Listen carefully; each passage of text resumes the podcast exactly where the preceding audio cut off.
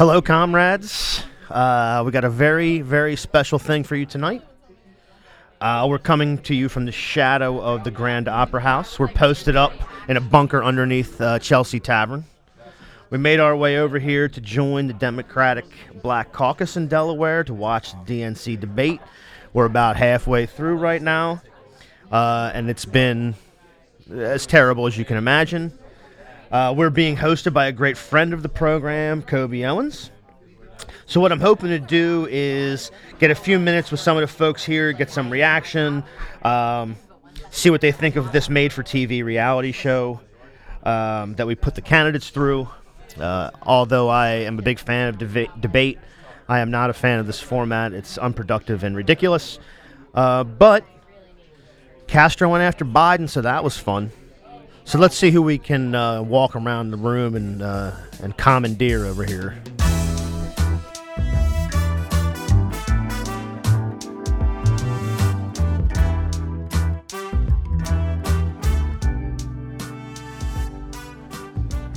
if primary night, uh, September 15th, 2020 goes good, I'll sing again. All right. We're all going to be in there. So as you can hear, we pulled in our our great host Kobe Owens.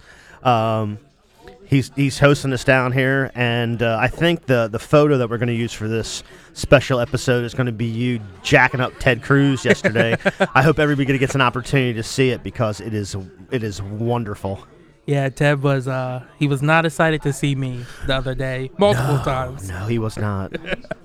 so we're here. We, we're we're just finished the first half of the debate. You know, what's your what are your uh, immediate thoughts about this uh, spectacle that we're looking at?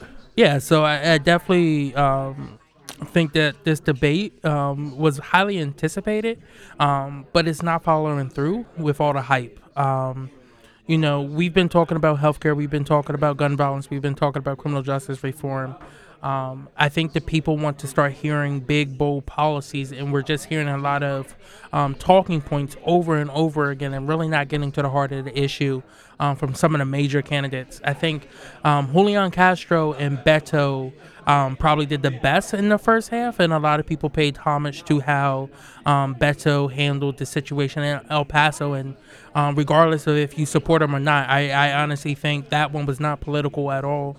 Um, that was very much him being at home with his community and wanting to heal um, uh, uh, heal the families that had their children had their um, family members ripped away from them. So um, I think that was honorable of everyone. Um, but then in there at the very beginning, you saw the debate between Medicare for all um, and adding on to what Obamacare has already done, and you saw how um, Vice President Biden took ownership of what happened in the ACA um, and why it was so good. And it has been beneficial to a lot of people, but we cannot stop there. We have to go a lot further any of these programs, it's going to take some time. It's going to take 60 votes in the Senate no matter what.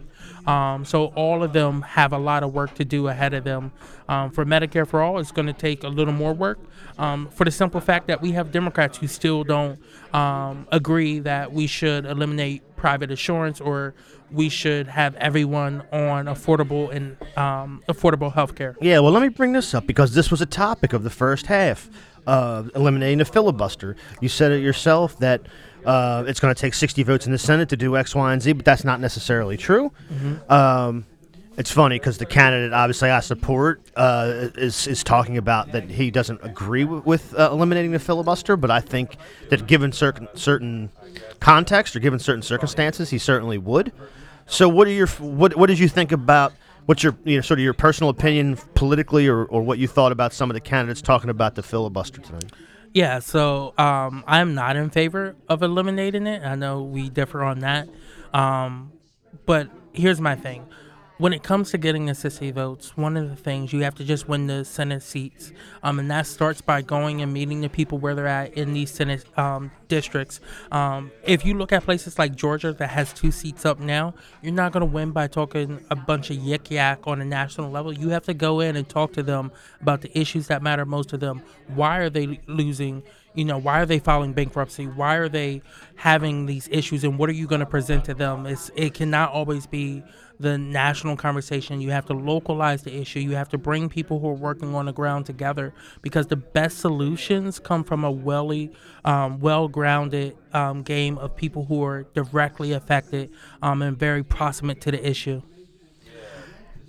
Yeah, we're not going to agree on the filibuster thing, but I mean, we have bigger fi- like that, you know. And I, I do, I don't get bogged down with technocratic stuff. Mm-hmm. I think that, like I said, given the right context, I even think you might agree with uh, with it. But let's hit a couple other uh, sort of large things in the in the first half and get your comment on that, and then we'll walk around and see if there's anybody else around we can talk to. Um, Beto, not only do I give him a lot of credit, and I do agree with you that I think that all of the shout outs to him about how he handled the shooting uh, was uh, sincere, and I feel sort of the same way.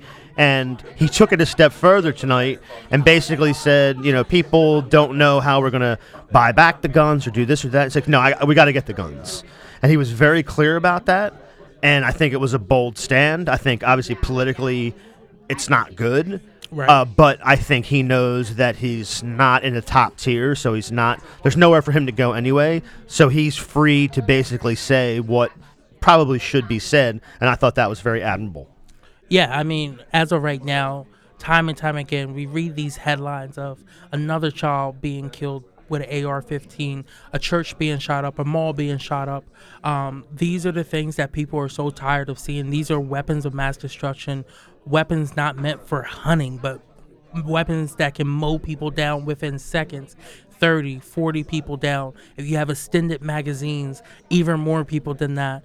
Um, if you have extra attachments thank god we banned the bump stock but there's so many extra things that you can add on to the um, weapons to the firearms that make them even more dangerous. I think it's time for us as a nation to look at where our priori- priorities are. Are we saying that we care more about um, metal and plastic than we do flesh and blood?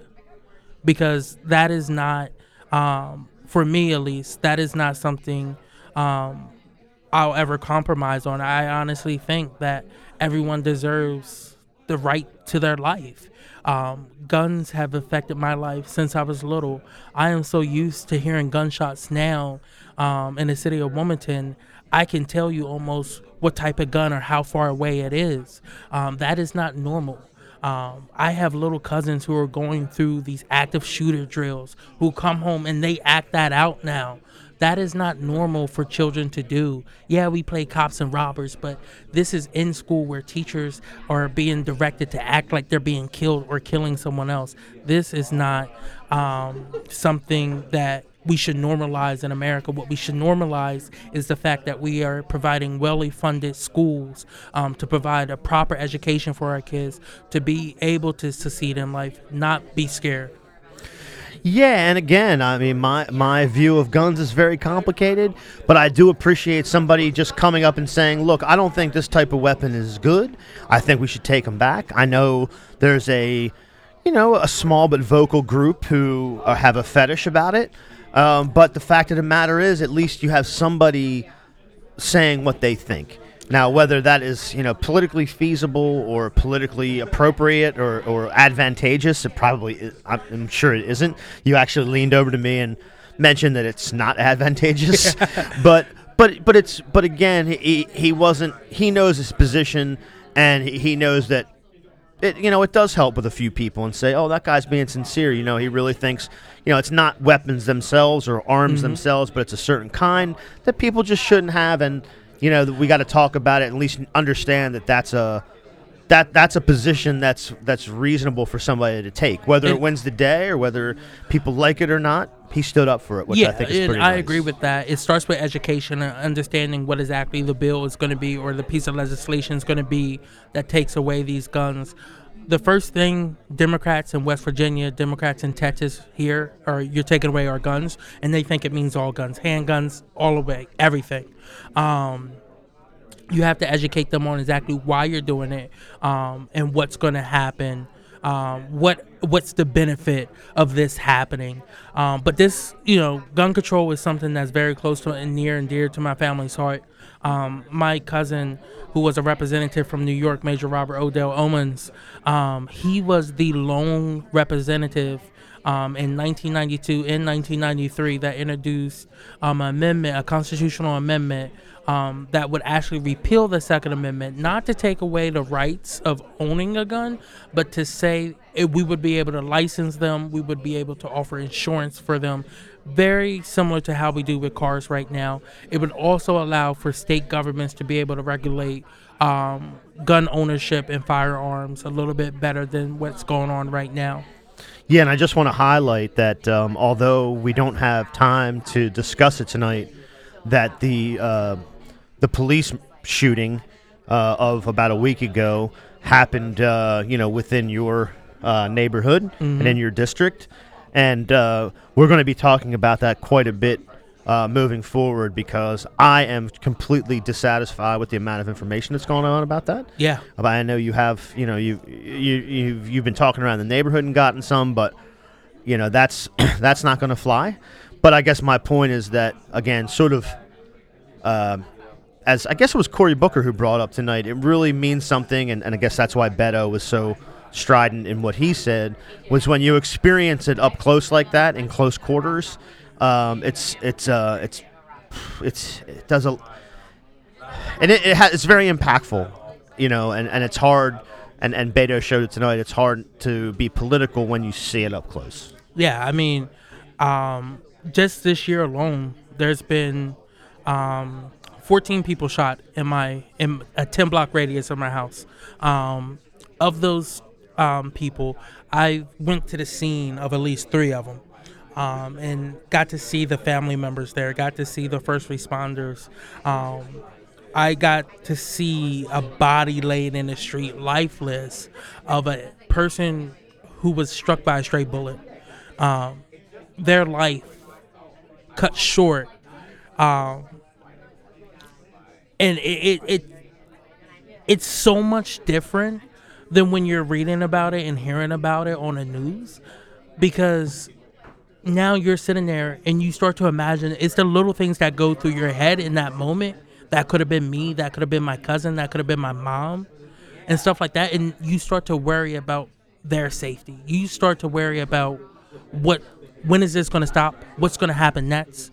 Um, and things like that. What happened with the police shooting and now the police chief in the mayor's office is talking about body cams but they couldn't even get a doj grant to provide half the funding for it because they messed up.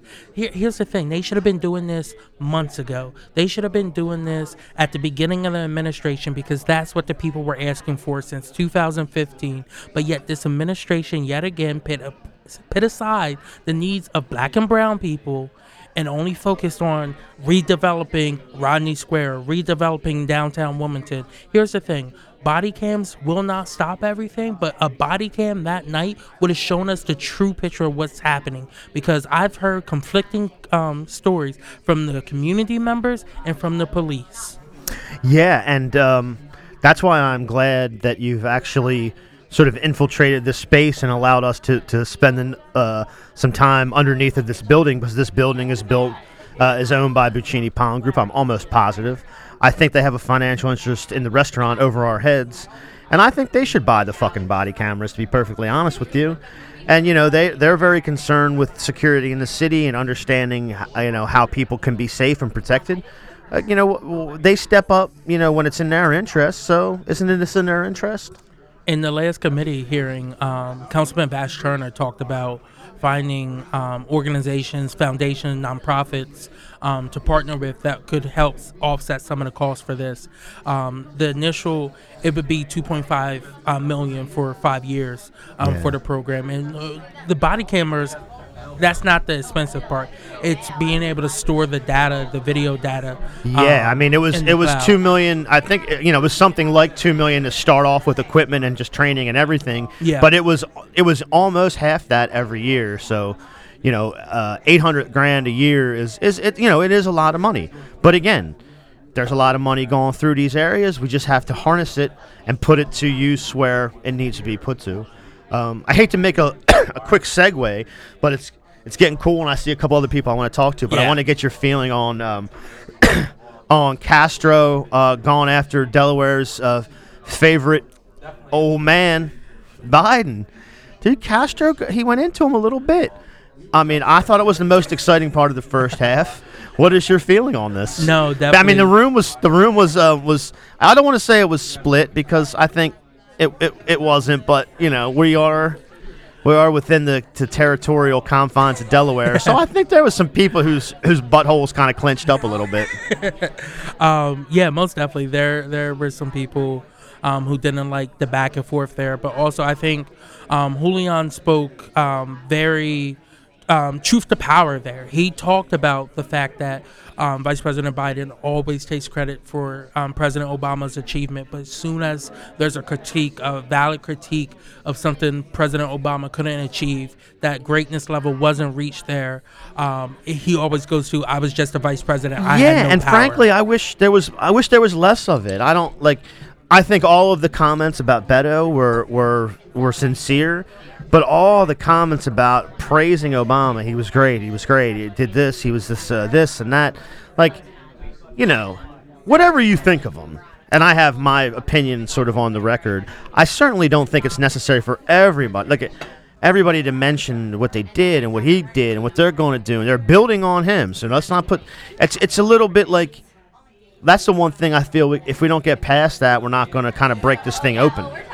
And I think that's what kind of that's sort of what maybe what uh, what Castro meant when he when he was like, well, this is what we're doing. Like we're not Right, no, like I- we're not we're we're at each other for a reason. It's not like we, we need to hash this all out. That's the greatness of having primaries because we can debate the policy and where the party needs to go exactly.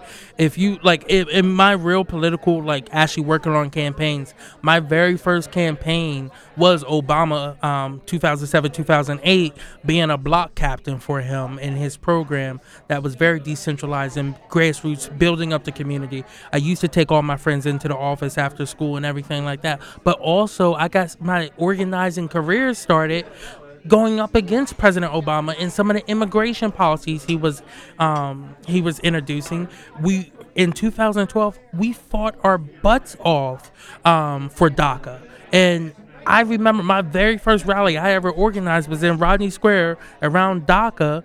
Um, calling for the rights for students just like me at the time I was in high school just like me to have proper protection so that they can get a proper education so they don't have to live their life in fear and things like that now is it was DACA good? Yes. Did DACA do enough? No. But we can say that about everything. The ACA was amazing, but it does not do enough.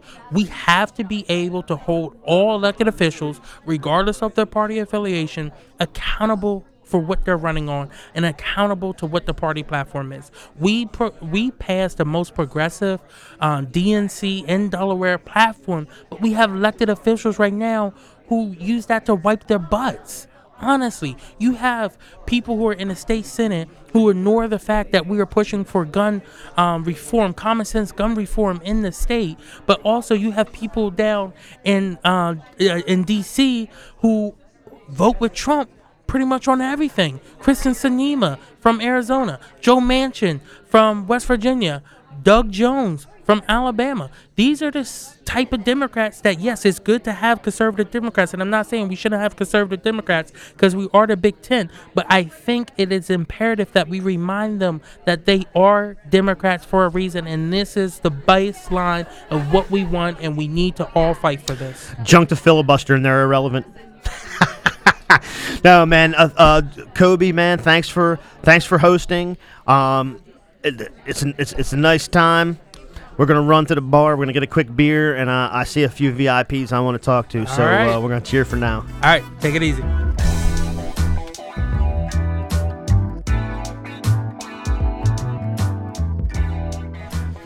All right, we just uh, tracked down uh, the uh, chairperson of the Delaware Women for Inclusion, uh, Debbie Silverman. Hello, Hello. thank you for joining us. What's your uh, what's your take on the debate so far? Um, I kind of feel that this third debate isn't really shaking anything up for me. I feel like um, it's solidifying what I've seen in the last two debates. What have you seen in the last two debates? Good question. Um, I kind of went into it feeling that Joe Biden was going to be, frankly, stronger than he's sho- shown himself to be.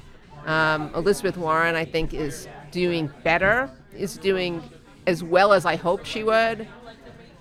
Um, and I mean, I know a lot of there are a lot of Bernie Sanders uh, supporters in the room, but I still feel he's just kind of an angrier version of Joe Biden. He's less angry than I am. if that's if, if that means anything. But you know, if I say that, I'll also say that I'm pretty much in agreement with all of these candidates, and Yeah. any single one of them. If they win the primary, I'm going to work my ass off to try to help them get elected. Per, that's perfectly fair. And to be perfectly honest with you, I think we. I agree with you. I think over the course of months, you know, debates and campaigning, I think Biden's looked incredibly weak, and I think Warren's looked fairly strong. So I do, yeah, I, I do agree with that. I mean, we got, I- in my opinion, we got to get Bernie in, but you know, there's, but I sort of feel as you do that once push comes to shove, we all got to jump on and do what do what we need to do. Yeah. Yeah, That's what. I was talking about with Kobe. We have to be united. We can't. Uh, Booker said something really good. He said um, we can't let um, something about purity. We can't let purity stand in the way. It's like we can't let perfect be the enemy of the good, or something like that. you know what I'm saying? I do know what you're saying. Um, we're, we're still gonna we're still gonna. This is the time to look for as close to perfect as we can get, maybe. Yeah. But we'll see what we can do. I, I appreciate you coming out, having a good time. Um, Debbie. Silverman, thank you. Thank you. Thanks. Good night.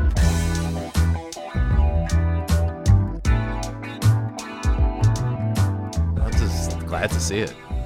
Yeah, I'm really I mean, by uh, her. uh, we were uh, we were just speaking of our love of super producer Margaret, Yeah. uh, and I've just uh, tracked down in the room uh, a newly minted city council member, Chris Johnson. Thanks, man. Thanks for step, uh, stepping over and sitting down. hello, hello, hello, and, and and um, I'm glad I have the energy to do this because uh, you know one weekend has been a lot. You know, I've, I've started to dig into the layers of council, and uh, you know we got a lot we got to do. We you know we have a lot of, of change we need in the city. How you feeling about it so far? I mean, you, it's a it's a big move. I think a lot of people, at least a lot of people that uh, think the way that we do, or that in our syndicate, are extremely excited about it um, because you have a commitment to sort of social justice wherever it is. And I think when you have that commitment, you look at any kind of sort of policy, any kind of uh, sort of uh, city issue with that in mind. So we feel very uh, optimistic about that. So yeah, we're happy to we're happy to see this turn of events. Yeah, and, and I would say I really got a just a great, you know, just intro because I uh, I've been fortunate. I have I've been assigned to the public safety committee, so we had a public safety committee meeting this past uh, Monday, and uh, the big issue was body cameras, and I I grilled the uh, police department on what's going on with the grant, but not only what's going on with the grant that they applied for, but what is the effectiveness of body cameras? Because it's a lot of money they're asking taxpayers to pay. And my stance was that if we're going to do this, I want something that's effective, not something that just looks nice and shiny, but does like public safety actually increase? And the data's mixed on it. And, and, and Chief Tracy admitted it because it's not necessarily um, proven that safety increases. So so we'll see what happens with that debate. Yeah, I mean, personally, I think regardless of, of, of sort of a oh wait, there's a uh, there's a protest in the some sort of uh, there's a civil disobedience going on at the uh, Oh, yeah. debate. What's going on? I don't know. Must be a yeah, What's 45 supporter. I love this. I love any kind of disruption is something that I like. We can't really tell what's going on. We're trying to get a word. so- Antifa. Ah, yeah, Antifa is our army. you goddamn right. Oh, good. They're yelling at Biden, so that's good. Man, I- I'll tell you what. It's lasted a few minutes already. it's gonna make national news. Are they? Uh, are they uh, beeping out? Are they on a delay? I, I thought I heard it. So yeah, uh, uh, Joe Biden was getting ready to to answer a question, and there was a really large disturbance in the in the room. Maybe two minutes of of uh, a lot of protest and civil disobedience. So we're actually looking it up right now to kind of try to figure out what uh, what just transpired because it was. Add Yeah. a little bit of action. I mean, it, you we're know, doing it live. This It's is not Thurs- going out This live, is Thursday night, and you know, Thursday night's the football night, so this is another form of You love it. entertainment. you love, when I text I you the am other a night, big- I'm like, I'm texting you today because I heard the birds won. I am a big fantasy sports nerd. Oh, DACA recipients. So how are they giving it? Because I mean, uh, obviously we heard earlier tonight that Biden was taking credit for what Obama did with DACA, but ha- so DACA pr- recipients are, are. I think they were protesting deportation. Oh well, that's good. Yeah, that was exciting. I like that. Yeah, no, and, and I think this primary needs a little excitement, you know. Yeah. it- because, um, you know, you know, I, I- think both locally, you know, and nationally, we're looking at a lot of excitement. I feel already, you know, people announcing they're running, fresh candidates. You know, we really have a lot of opportunity to make some changes in in in both Delaware and the nation, and it's great. We're just thinking locally. You know, we have to continue to think locally and think about, you know, county council, city council, other things that make a difference in the day-to-day lives of the average person. Yeah, and, and before uh, I let you go to get back to the bar, uh, I want to get your feeling on this because with the body cams, I talked to Kobe about it earlier, and you know I really don't know what the, you know what the correlation is between body cams and whatever public safety is. You know, however that's measured. I don't know how you know actually that's measured, but I, I do know that, you know, if the police kill a guy in the street maybe we don't get the full story from a body camera, but it, or but at least we get some perspective on what happened because right now uh, we have really nothing. And there's like a blackout about it, and we don't know what happened to this guy on Washington. Was it 28th in Washington, something like that? I mean, we d- a- and so, you know, I, I, I- I don't know whether whether the calculation is right if we look at some measurement that we don't define.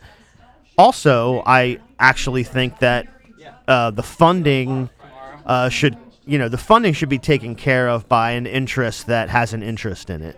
You know, um, you know, I, I've said sort of half jokingly that Buccini Pollin should really fucking pay for it. You know, they have uh, black shirt uh, security on the streets, and that's okay. Uh, but they can't foot the bill for what is really sort of a basic tool now. I think. And again, is it going to solve every problem? No, I don't. I don't believe, as Kobe believes, that we're going to get a definitive answer from it. But I certainly believe that at least you have some perspective on it that you otherwise wouldn't. You know. I, and I just want to clarify. Yeah, I am for body cameras. It's a great. Oh, yeah, I know. I tool in should've- the tool. should've It's pointed a that great tool in the tool chest. But what I'm looking at is because I asked the chief about you know uh, the GVI program, you know, group violence intervention. You know, is there enough funding for that? You know, that's things that gives um, the most at-risk youth, the most at-risk people, gives them job training, gives them something to do. And that's really, if you look nationally, there's cities like New York that have made significant strides in public safety. It wasn't body cameras, it wasn't things like that. It was investing in people, investing in job training, investing in education, you know, making it more equal. Now, New York still has significant problems with, you know, significant wealth gap, but at least in terms of public safety, they're one of the safest cities in the world. So, you know, we need to do some of that stuff in Delaware. Yeah, I, I, I- do agree, and I hope you know, like I said, we're we're very very happy that uh, you're where you are. We're very very happy that you're uh, our house I'm, counsel I'm here. the first at of many. Yeah, the- our first house- of many good, good uh, Yeah. uh, folks on city council. We're, we're, we're, we're, we're building a team. Thanks, man. Thanks, Chris. We'll speak to you soon. I appreciate it. Back to it.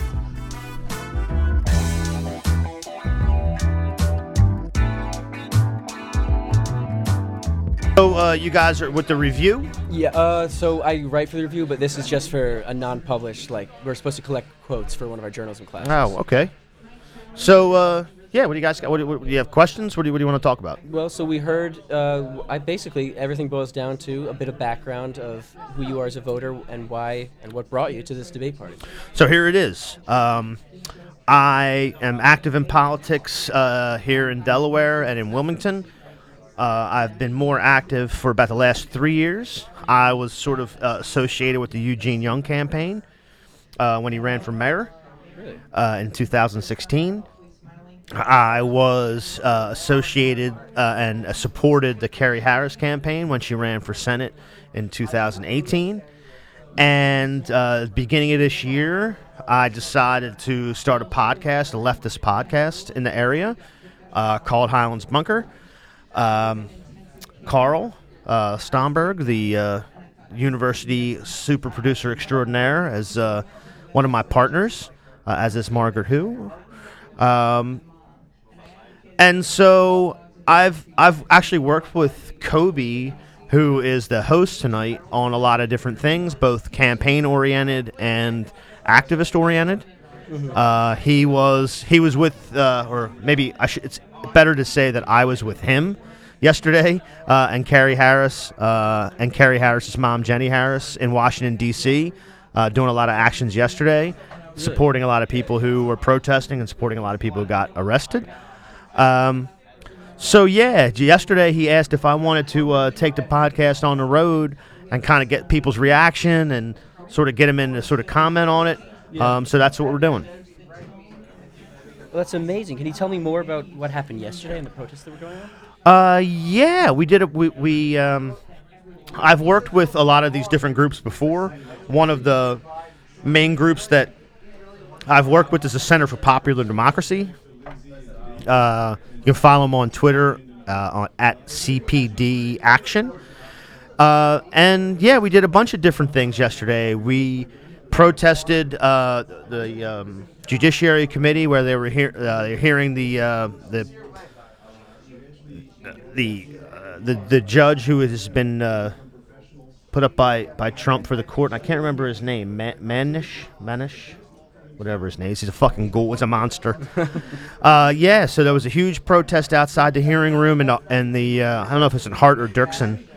Uh, at about 10 o'clock, 10:30, a bunch of people got arrested. Uh, we went and we delivered um, we delivered a book to a few senators' offices uh, that Ady Barkan wrote, who's a, a healthcare activist uh, who has ALS. Uh, so we went to uh, a few different offices to deliver the book. Um, Ron Wyden was was one of them because he's a generally a, a progressive senator who hasn't signed on to Medicare for all. Um, we just run around and bird dogged people, which means you just kind of walk in and sort of agitate until the cops throw you out. Uh, we did that. We uh, we went into a subcommittee hearing uh, that Chris Coons is the uh, ranking member on. Uh, it was about it was ostensibly about patent law, but really it's about uh, capitalism and people's prescriptions. Uh, so we kind of, you know, we gave Coons the evil eye. So we did a bunch of different stuff. We just kind of hung out uh, in some Senate office buildings and caused trouble. That's awesome. So that's a lot to do, and then to come back to this debate. What brings you specifically here tonight? I mean, I know you were asked to uh, come return, but I guess what are you looking for among these different uh, possible nominees for presidency? Uh, uh, I'm here actually just to sort of uh, do my do my shtick. Uh, I'm a Bernie guy. Uh, our podcast is a Bernie podcast. Uh, I think everything else is just nonsense. Uh, I think the formats of the debates are nonsense. I think it's like sound bites and f- foolishness and absurdity made for TV. Um, but it's part of the it's part of the show. And so when Kobe invited me to cover it, I knew I knew I would know a lot of people here. Yeah. And so I figured hey, it would be cool for Carl and I to fucking set up shop and get some reactions and get some content. But uh, yeah, I mean, I don't think anybody can watch a debate uh, and sort of like decide what to do. Uh, it's just entertainment, you know. Yeah. Um, I- entertainment. Yeah, I mean, I I understand why. Um, you know, I understand why you'd like to see how somebody performs on camera or how somebody Yeah. performs under pressure. That per- makes perfect sense to me. But the the format of the debates is sort of silly. Um, but you know, the bar's open, so fuck it. yeah. I know absolutely what you mean. it is ridiculous getting them to just get sound bites of them arguing with each other. And as Yeah. if that detracts from because each of them. I'm, I remember watching the Republican debates like four years ago and thinking, what the hell are these people thinking? And then now at least agreeing with what they're saying, but not necessarily with how they're going to get about getting done what they want to get done. Yeah. But at least I'm hearing good things from them. But it is still just arguing for the sake of arguing for television. Yeah, and again, I mean, arguing for the sake of arguing might not be that bad. I mean, uh, uh, Castro made that point earlier. I mean, that's what it's for. We should be hashing out. You know, we, we should be explaining very in very clear terms why Sanders is a, uh, a preferable candidate to every other one, or why why Warren is preferable to Yang, or or whatever. Like that makes sense to do that, but the way in which it's done is, um, you know, it's made for TV. it does it, it feels like the TV newscasters are given such a weird pious role in being able to like edit and change what the individual potential nominees want to say or will try to do. Well, the way they do that's by what questions they ask, Yeah. right? They've done that before, where they'll say, "Well, Senator Sanders, uh, you know, so and so says you're, uh, you know, a Bolshevik," uh, or they'll say, you know, you know, whatever. It, it, it just it's it's uh, there's just leading leading questions Yeah. to sort of get the conflict that you want to see on television. Now, should Sanders be uh, interrogated about, you know, what socialism means, how these things are going to be paid for, and why we need to expropriate the uh, the wealth of uh, of capital. Yeah, I mean he should explain why that's necessary, but the way that it, the way that the the setting is ridiculous. Could you envision a better way that isn't a town hall environment where Well, I think to prepare for? or on it's it's difficult because on one hand, I'm the kind of person who doesn't want to uh, limit the stage. You know, if ten people want to run, if fifteen Yeah. people want to run, I, I I really have no problem with that. I wish it weren't so many, so you could focus on, you know, a certain number. But that's fine. But really, you need to talk about specific issues. You need to do, to do sort of one-on-ones or uh, small groups and discuss it like that, where people can talk for ten or 20 minutes on a particular thing and sort of do that over time. But having 10 people on a stage to talk for three minutes at a time uh, and, and basically respond to questions that are designed specifically to create a particular narrative yeah. Is not uh, it's it's unproductive. It's not it's not for me. You know what I mean? If besides Bernie, if you could have any of these uh, potential nominees on a podcast, who would you like to talk to? Uh, Marianne Williamson. Really? Why is that? I mean, she's the most interesting. What about her is the most interesting compared to, or Uh, because she's, um, I mean, and I say this with all due respect, uh, and because I, do respect her. Carl knows this. My my producer's fucking laughing in my face right now.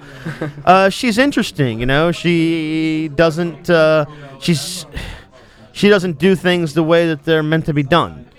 Um, she's the things people say about Trump is the same with her, but she's like an, a regular person and not a fucking monster. You know, and and do I appreciate everything she does? No.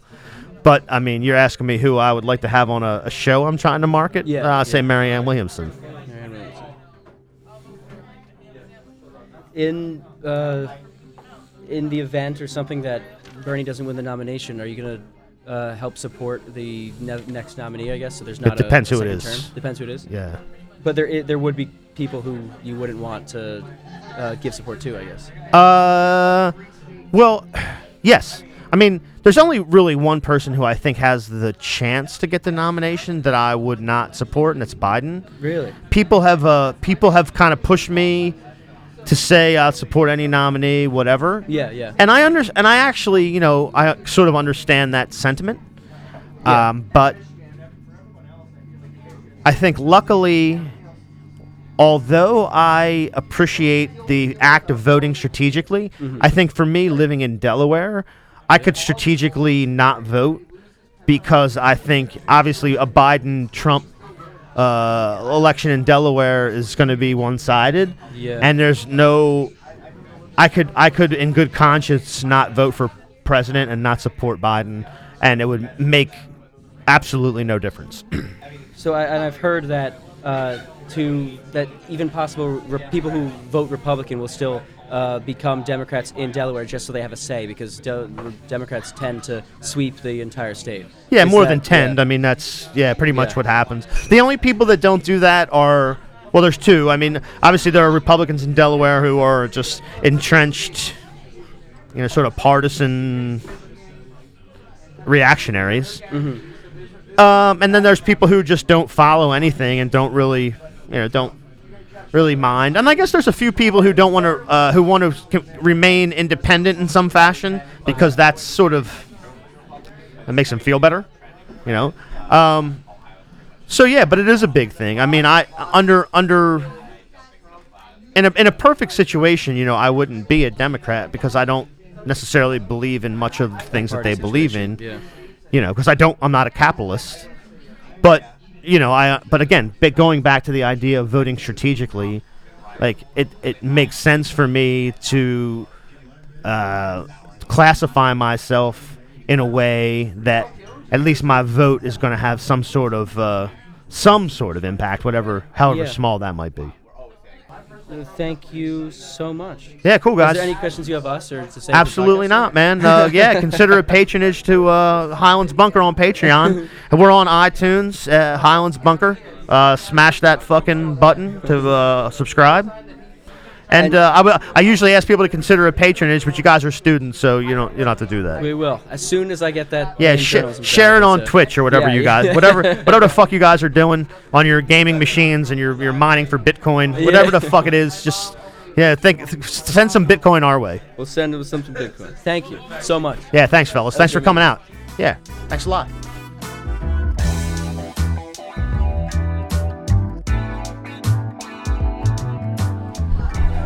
Looky, looky, looky here. Here's a here's a fella who, I mean, doesn't even live in Wilmington.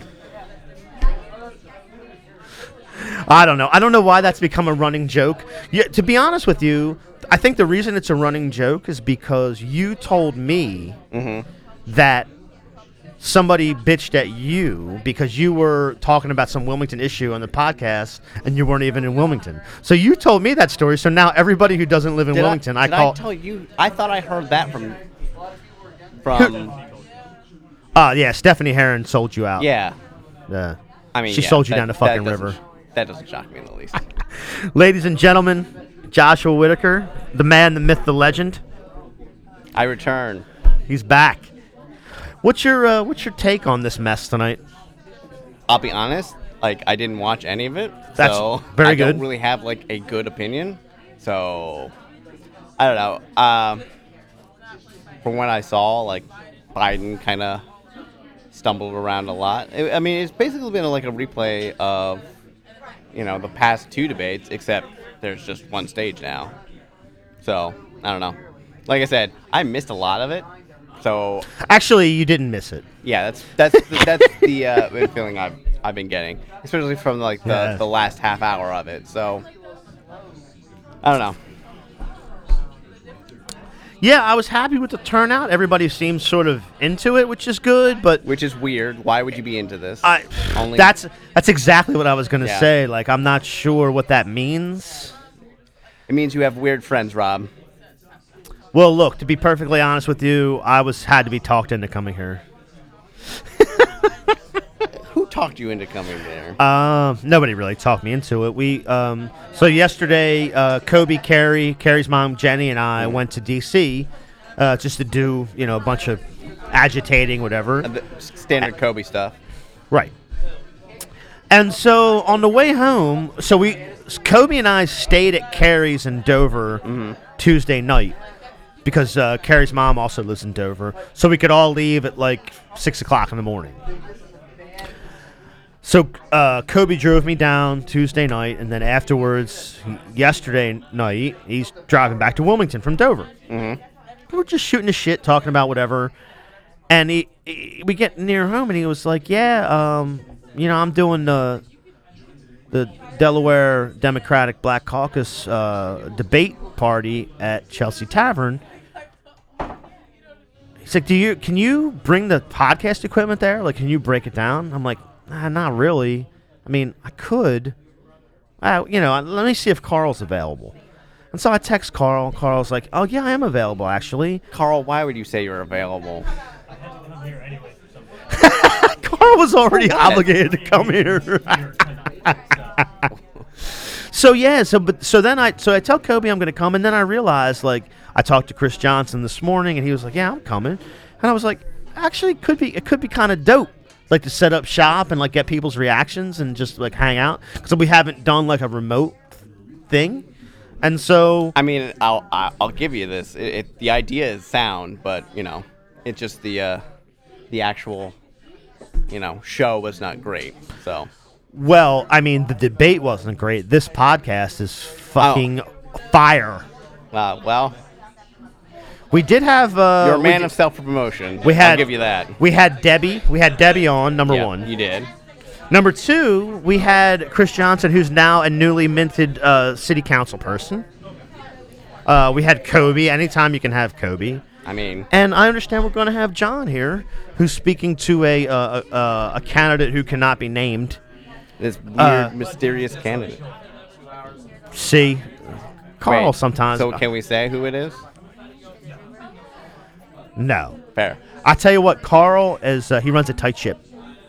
He runs. Carl is also on her ship, so Oh, that's the ship I was talking. This ship is barely a ship. Oh, yeah. This ship is a dinghy. is- yeah. That's a ship. even Carl.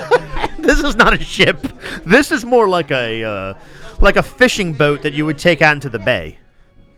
Um, but yeah, so I, I think it's going to be like just interesting shit. So I think it worked out okay. I mean, the debate itself is nonsense, but this is good. All right.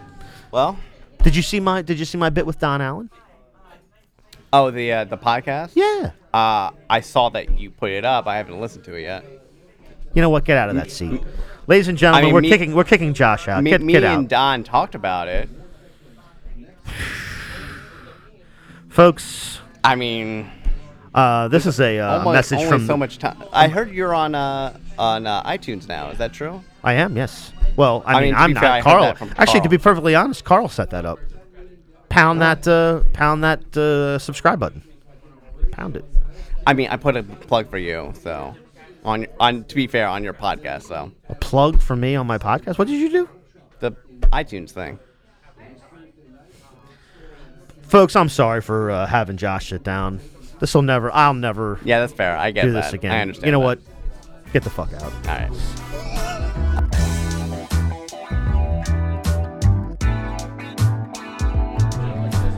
So uh, here uh, we've we've located uh, a gentleman's come up from upstairs. I think. Uh, John. Do you, Yes. is You want to give Yep. your last name or no? Just John. Just John's fine. And it's it's come to our attention that we we might have sort of a a, a right wing guy, a Trump guy. Uh, yeah. So did you just wander down and see what was going on? yeah, I, I came over here not knowing what was going on. I was upstairs and I was told that there was a viewing party going on, so I came down to check it out. Um, I, I, I like politics in general, so I just came down and I, I, I came to give it a view, and um, that, that's how that's how I ended up here. So what was your what, what's your uh, takeaway? I mean, how'd you feel just about the scene, watching the debate and all that? Well, again, as um, as a Trump supporter, I, I came away pretty happy about what I saw. I th- I thought it was a lot of um, really crazy, off the wall left wing stuff that a lot of independents aren't going to support. Um, there is one person I'm a little bit worried about, but I, I don't think she's going to weather the, uh, the the Democrat primary. So. Uh, it's not. It's not going to matter in the end. So what what do you what do you think is uh, is cra- what when you said crazy about it? What do, what do you what do you think is crazy about it? They're they're- they're talking about buying guns back. That they're the, the, the, this mandatory uh, buyback program that are guns that were never owed to the government in the first place. So it's it's like they, they, they bought these guns from an from an third party party, and now the government's going to come in and say that we we uh, we're we're going to buy your guns back, which was never owed to the government in the first place. I, I just I don't understand that it, it's uh, it's almost it's almost the whole reason the Second Amendment was put into place is so that, so that we, we could have our own militia. And now they're going to be buying back guns that aren't owed to them. So I, I just I, I find that bizarre. Do you think that the government has uh, the the the the legal right to decide what like what should be out in the street, whether it's guns, like not just guns, but like drugs, what kind of cars, like. For example, like there's certain kind of cars, like you can't make a car anymore without seatbelts, right? That's against the law. And there's lots of things like that that you used to be able to get things that were sort of dangerous, and now you can't get them anymore. Like, do you think that that's uh, an appropriate application of democratic government? I, I do in the sense of what you're saying. I, I, I- I think that um, there should be a grandfather law that we, we, we could, in a sense, no longer sell automatic weapons to individuals, but I don't think that um, we should enact a mandatory buyback program. Um, it sound it, it, it, it again it sounds like what we were fighting against in the first place is that we should have our own militia but um, I do I, I do believe that we should begin to take these guns off the streets but I don't think it, it should be a grandfather law Okay, so you think like if they, so if the government, sort of like they did in the '90s, would ban certain kinds of assault or like war weapons, whether they mm-hmm. be you know tow missiles or you know whatever AR-15s or whatever, they can they can ban that kind of weapon, but it can't be retroactive because of the situation. yeah, people I- already own them. Yeah, I, I, I- think I think that's appropriate. I think that those guns don't belo- belong on the streets, but you know, a lot of the active gun owners that have those weapons are, are law-abiding citizens. So I don't think we should penalize them by taking their weapons away. But I don't believe going forward that those weapons should be on the streets. So the people that have them currently should have them until they die, and then when they die, those guns go away. Um, but I don't think we should try to put in some place like Beto O'Rourke was saying, where we, we there's a mandatory buyback program. I, I, I think that's wrong. Well, I think it's important to know, and and we noted with some people here. You know, I'm I'm while I'm happy that Beto O'Rourke sort of um, gave us his opinion, and he was he was honest enough to say this is what I think. Um, you know, I don't think anybody who really has a chance to win the nomination thinks that. You know what I mean? It's sort of like rhetoric. He just sort of, you know, just sort of said it. So I, you know, I, I, like I said, I don't, I don't necessarily think we have uh, a lot to worry about about that. But you, you, you mentioned something else which I think is important. This idea that like there's no real inherited um, right.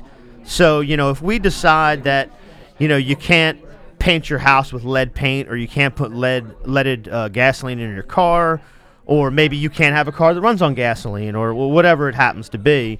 That there's a period of time where you can't just in perpetuity just say it's okay because it was okay before. That, that sometimes you have to make a decision like, hey, it's probably not cool to do this, and there's some sort of transition. But because I, I, I kind of agree with that. Like I, I don't see things like in black and white. People see the thing that Beto said, um, but you know he was just giving his opinion. You know, and I think that there there is some middle ground, and, and you know you're not as uh, you know your your your opinion isn't that radical, really. No. We're, we're, we almost, Yeah. you know, you and I almost think the same thing. Yeah. Um, like like I said, a lot of a lot of the people that have these assault rifles are law-abiding citizens. We we get these off cases, which are terrible, where these people that shouldn't have guns in the first places, they they get they get in possession of them and they they uh, they they kill mass amounts of people. We don't want that, but. We, we don't want to we don't want to negatively affect the people that are law-abiding citizens. We we want to take. I'm all I'm all about red flag laws. I'm all about. Um, we, we, we there should be mandatory uh, background checks. Um, I'm I'm all for that, but but there are the vast majority of Americans are are law-abiding citizens, and we shouldn't take their guns away just because of a few bad apples. Well, let's get all. Let me, let me get before we split. Let me get your feeling on some other stuff because there's there's some hot button issues like like guns or this or that like that, that people talk about all the time, but I don't think that they're as relevant uh, in people's lives as a lot of people think they are. Um, some of the other concepts that came up about Medicare for all, about the minimum wage, about taxation, uh, to make sure that working people have the opportunity to sort of live a little better, and they're not they're not burdened with uh, healthcare costs. They're not burdened with a lot of these other things that uh, sort of oligarchs aren't burdened with. Um, do you think about those? What, do you have a feeling about any of those issues, sort of economic and sort of um, civil rights issues? Do you, do you think about any of those? Well, yeah, I, I do because um, I work for a corporation where I do get the benefit of having a uh, my health and dental and vision, er, er, everything's covered. It, it, it's it's it's a uh, pay deduction, but I, I it, it's something that's afforded to me for working for a for a corporation. But you know, it's always been the the Democrats have always been the party of tax hikes, and Republicans have always been the party of tax cuts. And it's because the Democrats want tax hikes is because they want to pay for everybody else that doesn't work and for all the for the, all the social care and all that. And um, as somebody that's grown from a working family, that's uh, I've had two working parents, it's it is a burden having to pay for everybody else, and it, it gets tiring. So you understand where the where the Trump supporters come from because it, it, it's people that work every day. They they work five days, seven days a week, and people are tired. People are tired of working and seeing their money go to waste, and. It, it, it, it's just it, it's Well, when you when you when you when when you say uh, your money goes to waste, do you have something specific in mind? Like, because it, you know, what where's the wasteful spending in your mind, or, or in the general Trump supporters' mind? Like, where do you, where do you think that money goes where it shouldn't go? Well, while we're wo- while we're working, there's people that are, and we we don't know everybody's situation, but there are people that are not working, people that probably could be working, but they're getting disability, they're getting working compensation, and it's all coming from taxpayer dollars, and it's all from coming from people that pay money that are working, and it's um, people are people are people are tired of paying for other people to not work. Let me ask you this: If you had to guess, and you had to like, there's two kinds of people. There's folks that, uh, for whatever reason, they don't work, whether they're disabled or they're older folks, they're homeless. Um, they, you know, whatever. They just they got out of jail and they can't get another job. Whatever. Those those people and the money that we spend on on those folks, and the money that we lose based on folks who hide money in Wilmington in LLCs or don't pay a lot of taxes to make sure that they can send their kids to fancy schools or you know get a lot of other benefits from society and they don't really get charged for those because our idea is that they're they're better. They're more productive in some way. Like where do you think more money goes? To prop up sort of the status quo and the and the business folks or do you think more money goes to like unemployment insurance? Well, well, I, I, I don't have the data on that because a lot of that is uh, private information. Um, a lot of private organizations, for instance, the, the Trump organization is a private organization, so we, we, we don't really know what money goes into what. But what I will say is that there is a lot of taxpayer money that gets paid into these um, welfare programs for a lot of people that don't have to work and or choose not to work. I don't know, but um, a lot of the people that joined the, the, the Trump movement got tired of seeing them their wages getting paid into something that is not coming back to them. It's uh, they're, they're paying into something that they're they're never going to see, and people are tired of it. And What if I told you that those people uh, who sort of were attracted to Trump's message because of what you just said actually should get uh, great health care? They're, they should be able to, you know, if they if they have to take sort of an entry level, whether it's a service job or a, uh, a, a, a, a food job or whatever, they get a fair wage. Um, they they don't have to pay uh, exorbitant amounts of interest. Uh, what if you knew that they were that those folks were going to be able to feel secure, uh, would that change your mind about sort of the how, how you can have a social democracy and that those Trump supporters actually are, are due that just as much as anybody else? Well, actually, more people are joining the workforce right now. So I, I'd say that the the Trump Trump administration is actually thriving the government because it, it, we've had the lowest um, unemployment rate in almost uh, three decades, and we're having more people join the work, which would actually drive technically technically more people dri- joining the workforce would drive the unemployment rate up, but those people that are that are rejoining the workforce are actually we're, we're, there's more people coming into the workforce and we're still having unemployment rates at a record levels. So I, I, I don't see I don't see Yeah. So why do you what what, what uh, why do you think that is? Why do you think that that's a phenomenon when it's like it's sort of what we would say is counterintuitive? You know, like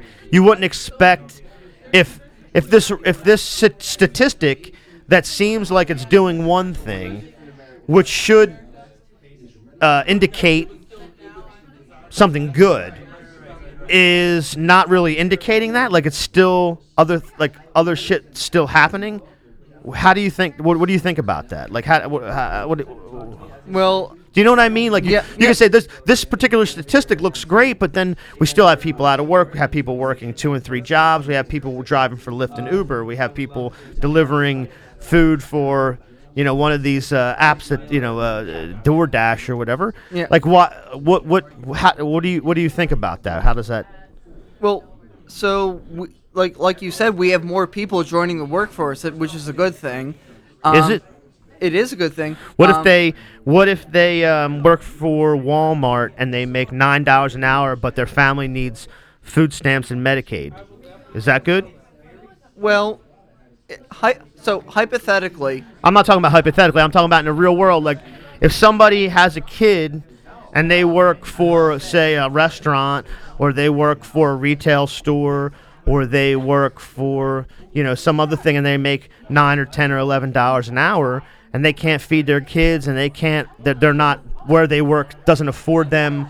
Um, uh, like you said, like health care, or they're a contractor, like what are they like they're working but they're not getting the things that you get um, as a as a premium as a as a as a benefit like they don't get time off like you probably get vacation. You probably get two three four five weeks vacation. Uh, if you're if you're sick one day or if your child uh, i don't know if you have kids if your kid is sick and can't go to school and your wife or your or your husband can't uh, take off like they don't have paid time off like they work but they don't have the benefits that you have. Like you work and you have tons of benefits. They don't have those benefits. So they need to get food stamps just to f- feed their family like there's a disconnect there. It's not the same thing. Like working one person working and another person working is not the same thing. Yes, and that's something that both Republican presidents and Democrat presidents have been working for a long time. All I can say is that in hypothetical situation, if we were to raise the minimum wage to fifteen dollars an hour, we, we which is what Bernie Bernie Sanders and a lot of other people have uh, advocated for. So, a family that is both on minimum wage, they're at they're get, they're getting fifteen dollars an hour, so that's thirty dollars in hou- hou- household income. Now, all of a sudden, companies cannot afford that, so they gets cut in half. So the what gets cut in half now what well, well, I'm, I'm just saying that hypothetically, if a husband and wife, they're making fifteen dollars an hour, which is more than what's currently the minimum wage. So the current income for the is thirty dollars an hour. If that were to happen, companies have to cut people because that it's, it's beyond what they, they, they can scale. It's beyond the scale. So all of a sudden, it goes from you know, they're getting twenty dollars an hour. If, if it was ten dollars an hour, they, they're, they're now getting fifteen versus ten. So they, they lose five dollars an hour. So the, raising the minimum wage makes no sense for for corporations or for families because hypothetically they're losing money if, if they're all working on minimum wage. like i can understand why it makes no sense for the corporation Or- I, I'm, or- I'm or unclear why it makes. Yeah, I mean, when They're you losing five dollars. well, they're not in a hypothetical situation. correct. The correct. I don't think it. I don't think it hurts the, the the person who's making more money. It may quote unquote hurt the corporation, but I would I- I would say that that's what's necessary. For example, the reason that there's a lot of um, the, the the feeling that you described that drove people to sort of support Trump, I think would be ameliorated by people making more money. Uh, the I, I, my concern my concern about how it affects the corporation is not as high as how it would affect a person. And you know, I'm as concerned about Trump supporters as I am about any supporters. And I think that I'm not concerned about how a billionaire makes another two million dollars. Do you know what I mean? Yep. No. And I so totally that's agree. this. Yeah. So this is the this is the kind of thing we got to work out. But dude, I, I really appreciate you sitting down with me, man. Oh, I, I'm glad. I'm glad you uh, you brought me in. Yeah, of course. Thanks for coming down and hanging out with us. Had a good time. Yeah. Cheers, man. Thanks, John. Thank you.